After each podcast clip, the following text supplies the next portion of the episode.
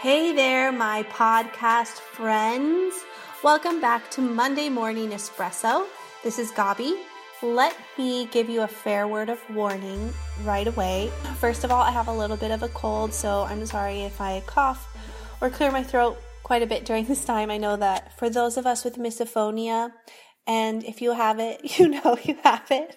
That can be really irritating when people that you're listening to do anything weird with the sounds coming from their mouth. So I'm I apologize. And the second thing I wanted to warn you about, which you probably have already picked up on, is that I'm in a really weird mood today. Um, I don't know what got into me, but I'm happy, so that's good. Um, and then I came home after dropping my kids off from preschool at preschool this morning, and I did a bunch of preaching on Snapchat which is super random, but honestly, I owe that to my sister who is awesome. And I did like a little Instagram story message yesterday, and she was like, Wow, that was really cool, except it would have been better in bunny ears. So I took her advice today and did some preaching in bunny ears. You're welcome, Kira. Um, my sister's awesome again, like I said. So that's me. I have a cold. I'm in a weird mood, but the joy of the Lord is my strength, and I am excited to be here today, especially because I love this topic that we're going to talk about over the next couple of weeks. We're going to talk about the story in Ezekiel 37 which is the Valley of Dry Bones. We've all become familiar with this story. Any of us who have been around the church for a while, we know that there's this story about this guy who goes into a valley and there's bones and then they come back to life. So I wanted to actually look at that through the lens of dreaming. The last couple of podcasts we did talk about this a little bit, but in a different story. We talked about the story of Lazarus and how he had to get to be fully dead before the Lord could resurrect him, and how sometimes with our dreams, it's the same way. We wonder, like, God, why did you delay until everything just fell apart? And then we get to see his glory when we open the tomb of our dreams to him and let him bring it back to life when we thought that it was so dead. So let me start by just reading the first few verses of this chapter, Ezekiel 37 verse 1. The Lord took hold of me, and I was carried away by the Spirit of the Lord to a valley filled with bones. He led me all around among the bones that covered the valley floor. They were scattered everywhere across the ground and were completely dried out.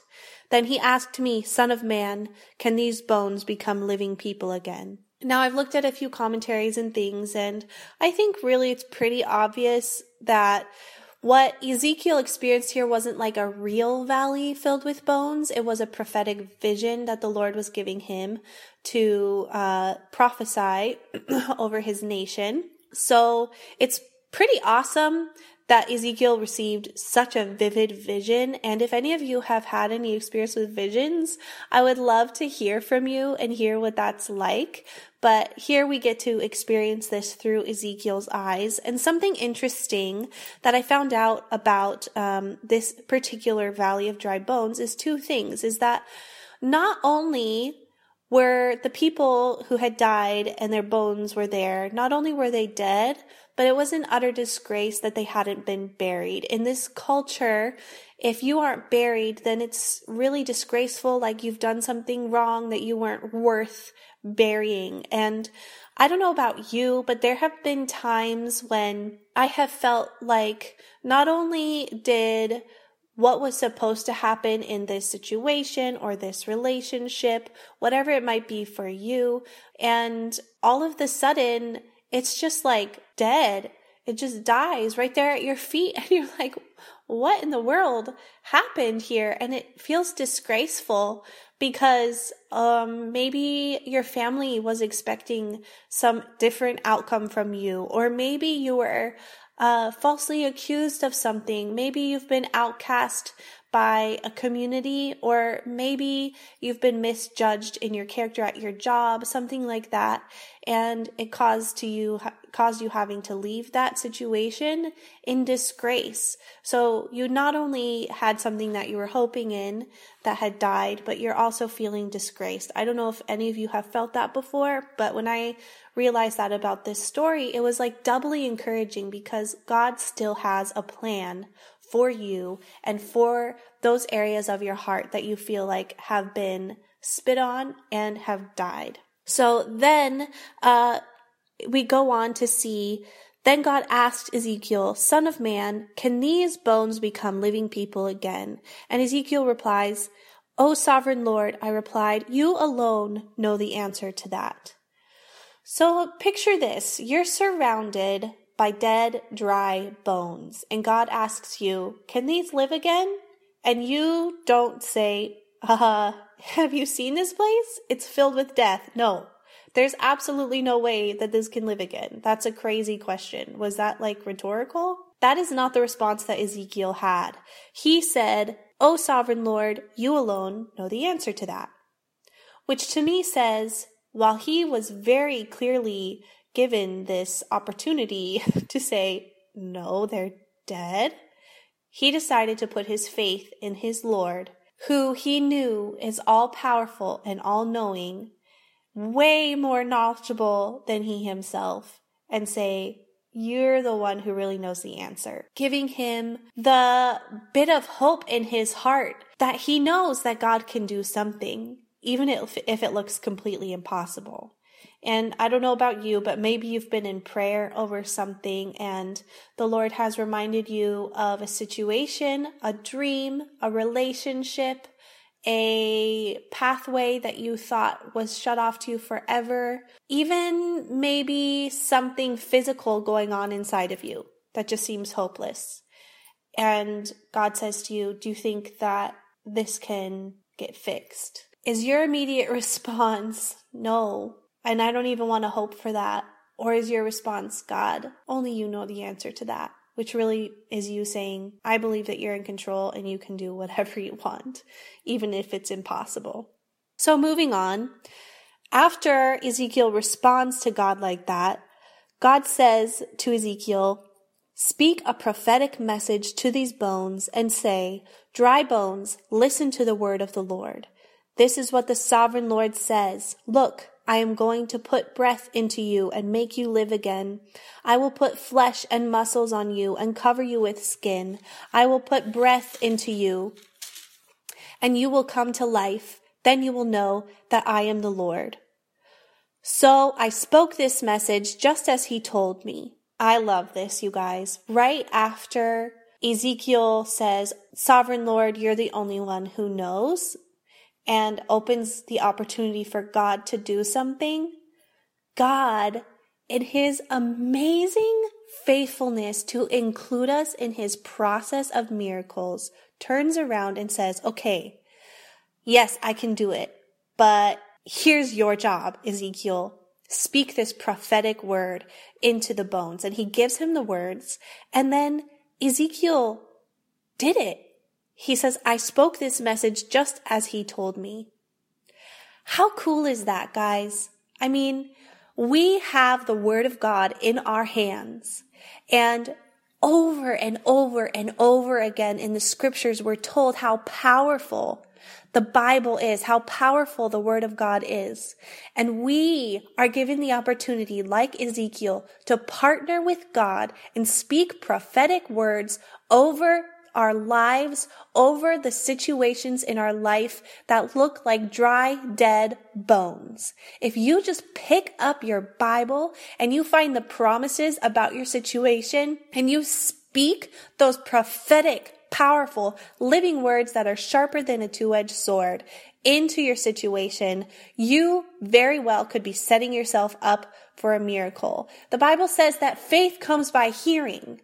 And sometimes all you got to do is to hear is to pick up your Bible in your quiet time in the morning and read it out loud.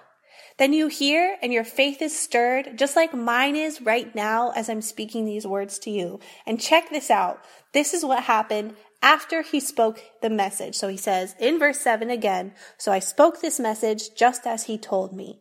Suddenly, as I spoke, there was a rattling noise all across the valley. The bones of each body came together and attached themselves as complete skeletons. Then, as I watched, muscles and flesh formed over the bones. Then skin formed to cover their bodies.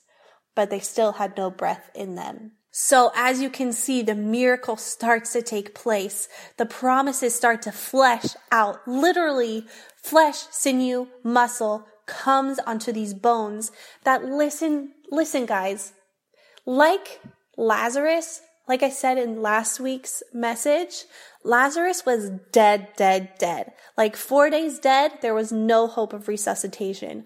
These bones were the same. These bones, it wasn't just a valley of bones, it was a valley of dry bones, which means they had been dead for quite some time. But here, as Ezekiel does, as the Lord told him, and speaks these prophetic words over the valley, suddenly flesh, muscle, and sinew starts to attach. And they look again like the people that they were born to be in the first place. Just like when we speak the prophetic, powerful words of scripture over our lives and over our families and over our jobs and over our homes, we start to see what those things were designed by God to look like. Oh my gosh. How amazing and powerful is that? I've been convicted in this even in the area of my children because it's so easy for me to see their weaknesses. For anyone, your spouse, your friends, even yourself, I get down on myself every single day. When I start to speak God's truth over my children, when I start to speak God's truth over my husband, when I start to speak God's truth over my home and my family and myself and my friendships and the different situations that I face, by the amazing power of God and His mighty, powerful, awesome word, flesh and sinew and muscle and bone starts to attach to those things so that they begin again to look like what they were created to be. Now you'll notice at the end of verse 8, it says, but they still had no breath in them. But I'm going to leave you on a cliffhanger and we're going to talk about what happens next in next week's podcast because it's pretty amazing. And I want you to chew on what we've already spoken about this week and start speaking word over everything in your life that seems sick or dying or dead. Let me know what happens. Let's be life speakers this year. Again, my word this year is life, and I am clinging to it with everything I've got. When everything looks like crazy, when my situation looks impossible, I want to speak life, and I hope you do as well. I'd love to hear from you. Leave me a comment on iTunes. That would be so amazing. A review. Thank you so much. Subscribe to the podcast if you're not subscribed. The subscriber base growing really helps get the word out about this, and that's awesome. Or you can contact me on my website, gabiruth.com. and I hope you'll enjoy the content there as well. I'm really, really trying to speak life and encouragement into the hearts of God dreamers all over the world. And that includes you. You guys are amazing. Have a blessed week. One last thought. If you haven't checked it out yet, go on Amazon.com and buy my 31 day devotional. Here comes the dreamer. I think it will really, really encourage you this year as you try to walk in faithfulness in whatever season of a dream that you find yourself in. So go check that out. If you've already purchased it, if you can leave a review on Amazon, again, that would be amazing. You guys are the absolute best, and I just pray God's favor, life, and hope over you today. In Jesus' name, and I will talk to you next week. Have a good one. Bye.